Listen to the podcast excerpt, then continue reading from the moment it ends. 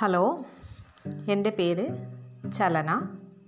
ഞാനൊരു വെൽത്ത് കോച്ചാണ്. ഇന്നിവിടെ ജോർജ് എസ് ക്ലാസിൻ എഴുതിയ the richest man in Babylonia എന്ന പുസ്തകത്തിൻ്റെ ആദ്യ ഭാഗത്ത് പരാമർശിച്ച ചില കാര്യങ്ങൾ പറയുന്നു. സാമ്പത്തിക പരാധീനതകൾക്കുള്ള 7 പ്രതിവിധികളാണ് ഇതിൻ്റെ ആദ്യ ഭാഗത്ത് പറയുന്നത്. ഒന്നാമത്തേത്, നിങ്ങളുടെ സമ്പാദ്യത്തിൻ്റെ 10% നിങ്ങൾക്കുള്ളതാണ്. 2, ചിലവ് നിയന്ത്രിക്കുക. സമ്പാദ്യത്തിൻ്റെ 90% മാത്രം ചെലവഴിക്കുക. അതിൽ കൂടുതലുള്ള ആവശ്യങ്ങൾ ഒഴിവാക്കുക. 3, നിങ്ങളുടെ സമ്പാദ്യത്തിൽ നിന്ന് കൂടുതൽ വരുമാനം ഉണ്ടാക്കുക. അതിന് ശരിയായ രീതിയിൽ ഇൻവെസ്റ്റ് ചെയ്യുക.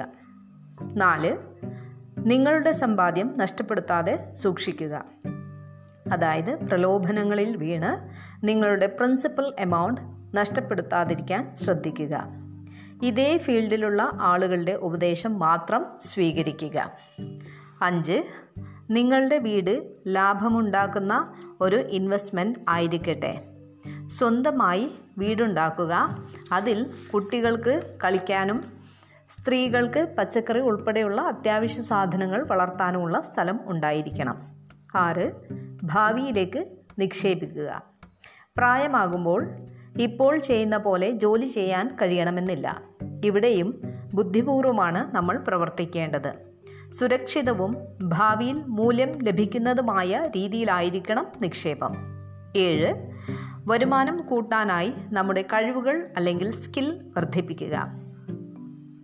അങ്ങനെ ആകുമ്പോൾ അതേ മേഖലയിലെ മറ്റുള്ളവരെക്കാൾ കൂടുതൽ നമുക്ക് സമ്പാദിക്കാൻ കഴിയും. അതുകൂടാതെ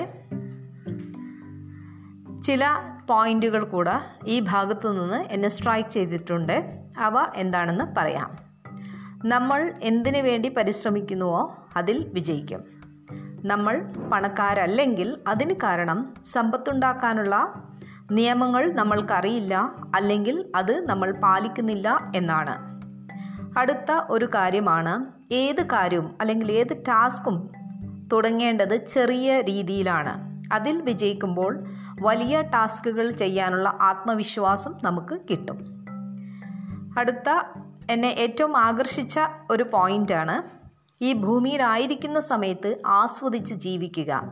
സമ്പാദിക്കാനായി ഓവർ സ്ട്രെയിൻ ചെയ്യേണ്ടതില്ല.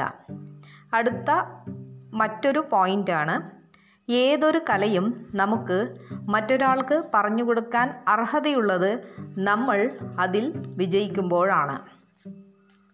അതുകൂടാതെ സമ്പാദ്യത്തിൻ്റെ ഒരു പ്രത്യേക ശതമാനം ചെലവാക്കാതെ സൂക്ഷിക്കുന്ന ഒരാൾക്ക് ദൈവം കൂടുതൽ നൽകുന്നു എന്നും നമ്മുടെ എല്ലാ ആഗ്രഹങ്ങളും നിറവേറ്റേണ്ടതില്ല എന്നും നമ്മൾ ചെലവാക്കുന്ന ഓരോ രൂപയ്ക്കും 100% മൂല്യം നമുക്ക് ലഭിക്കേണ്ടതാണ് എന്നും ഈ പുസ്തകത്തിൻ്റെ ആദ്യ ഭാഗത്ത് പറയുന്നുണ്ട്.